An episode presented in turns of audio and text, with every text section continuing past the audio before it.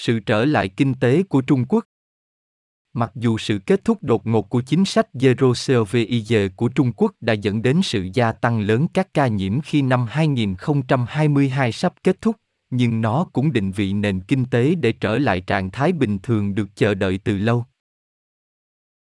Với việc các nhà hoạch định chính sách nhấn mạnh tiêu dùng và cung cấp kích thích và thanh khoản, triển vọng tăng trưởng của Trung Quốc đã được cải thiện đáng kể.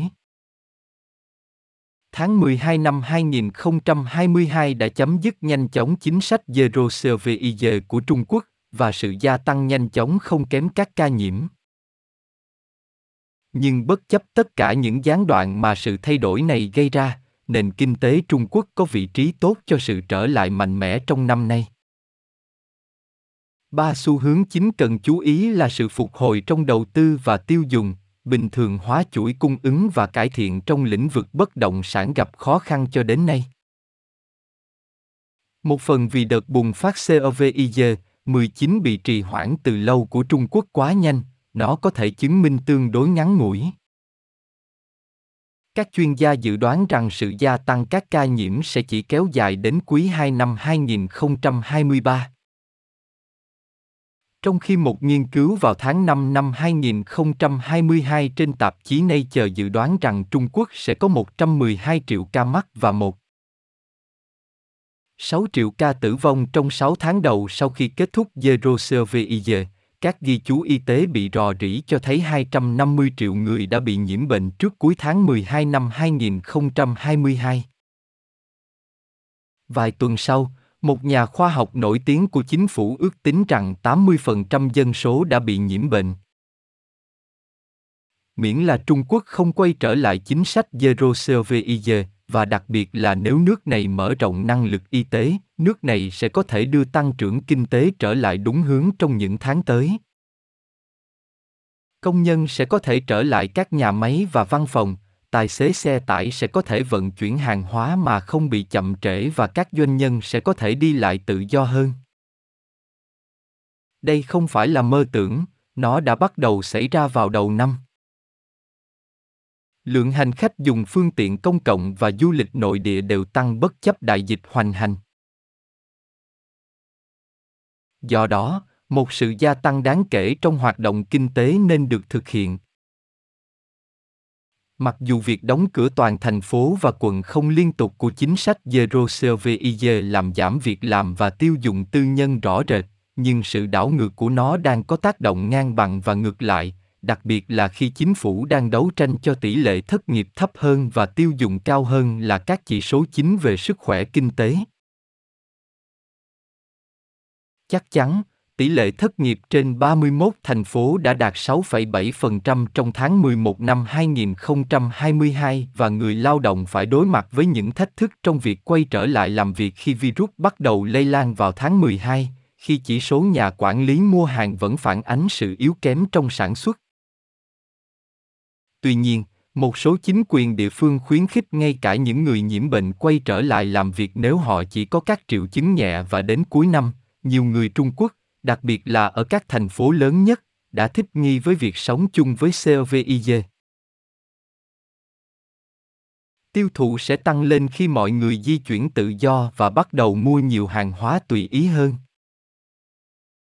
Các nhà hàng và trung tâm mua sắm đã báo cáo sự gia tăng lưu lượng người đi bộ và chi tiêu của người tiêu dùng, và Hội nghị Công tác Kinh tế Trung ương hàng năm của chính phủ nhấn mạnh chi tiêu của người tiêu dùng là ưu tiên chính. Theo hướng dẫn này, chính quyền địa phương có thể sẽ mở rộng việc phát hành chứng từ tiêu dùng, kiểm tra kích thích khi năm tiến triển. Hơn nữa, một số thách thức lớn mà chuỗi cung ứng phải đối mặt hiện đang được giải quyết.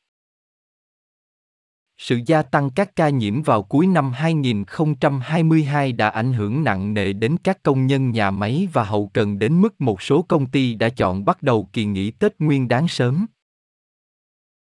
Nhiều dịch vụ chuyển phát nhanh trong nước gặp khó khăn do thiếu nhân công. Nhưng với sự ổn định của nhiễm trùng đã bình thường hóa các chức năng hậu cần và sản xuất. Điều này không có nghĩa là chuỗi cung ứng nói chung sẽ vẫn ổn định. Thay vào đó, phần lớn sẽ phụ thuộc vào triển vọng toàn cầu, cả về biến động nhu cầu và lạm phát, cũng như các cú sốc địa chính trị bắt nguồn từ căng thẳng Trung Mỹ và cuộc chiến của Nga ở Ukraine. Cuối cùng, triển vọng cho lĩnh vực bất động sản của Trung Quốc sẽ bắt đầu được cải thiện. Các quy định mới được công bố vào tháng 11 năm 2022 đã giảm bớt một số áp lực đối với các nhà phát triển bất động sản, bao gồm bằng cách giảm quy mô trả trước, giảm lãi suất thế chấp và khuyến khích tài trợ mới cho các nhà phát triển thông qua trái phiếu và các khoản vay. Những biện pháp này đã củng cố tâm lý thị trường sau 2 năm hạn chế cho vay đối với các nhà phát triển. Và một số thành phố lớn, chẳng hạn như Trùng Khánh, cũng đã nới lỏng các hạn chế mua nhà để củng cố lĩnh vực nhà ở địa phương. Do đó, các nhà phân tích bất động sản kỳ vọng triển vọng của ngành bất động sản thương mại sẽ sáng sủa vào giữa năm 2023 khi nhu cầu tăng ở các thành phố cấp một lớn hơn. Nhu cầu gia tăng đối với mặt bằng bán lẻ sẽ giúp chống lại sự lỏng lẻo trong lĩnh vực này ngay cả khi có thêm nguồn cung bất động sản xuất hiện trên thị trường như một phần của quá trình bình thường hóa hậu COVID. Bất chấp những phát triển tích cực này, tăng trưởng toàn cầu chậm lại vẫn có thể tạo ra một cơn gió ngược mạnh mẽ cho Trung Quốc. Nhiều chuyên gia đã dự đoán rằng Mỹ, cùng với một phần ba tổng số quốc gia, sẽ rơi vào suy thoái vào năm 2023. Quỹ tiền tệ quốc tế, IMF, dự báo tăng trưởng kinh tế toàn cầu sẽ giảm xuống còn 2. 7% trong năm nay, mức thấp nhất trong hơn hai thập kỷ. Những diễn biến này chắc chắn sẽ làm tổn thương xuất khẩu của Trung Quốc, vốn vẫn chiếm 20% GDP của đất nước. Dự đoán về sự thiếu hụt này, các doanh nghiệp Trung Quốc định hướng xuất khẩu đã chân thành chấp nhận chấm dứt Zero Service bằng cách thu hút các đơn đặt hàng xuất khẩu ra nước ngoài và đầu tư nước ngoài. Nhưng liệu hoạt động tiếp thị bổ sung này có bù đắp được nhu cầu toàn cầu đang chậm lại hay không vẫn còn phải xem. Kích thích mới có thể giúp ích Trung Quốc dự kiến sẽ triển khai hỗ trợ tài chính cho ngành công nghiệp bán dẫn và cơ sở hạ tầng công nghệ mới, đồng thời chính phủ sẽ thúc đẩy mạnh mẽ việc mua xe điện và du lịch. Vào cuối năm 2022, Bộ Tài chính đã công bố cam kết hỗ trợ đổi mới sáng tạo và phát triển nông thôn thông qua các giảm thuế và các biện pháp kích thích khác. Đồng thời Ngân hàng Nhân dân Trung Quốc đã báo hiệu rằng họ sẽ tiếp tục cung cấp thanh khoản và cho phép tăng trưởng tín dụng. Nhìn chung, triển vọng năm 2023 của Trung Quốc khác rất nhiều so với năm 2022 do sự thay đổi trong chính sách COVID. Nền kinh tế đã sẵn sàng cho sự phục hồi trong nhiều lĩnh vực quan trọng. Ngoại trừ một số gián đoạn mới, điều đó sẽ giúp thúc đẩy nó vượt qua 3 năm đau đớn và tê liệt kinh tế. Từ vựng Hội nghị công tác kinh tế trung ương, một cuộc họp của các quan chức Trung Quốc để thảo luận về chính sách kinh tế.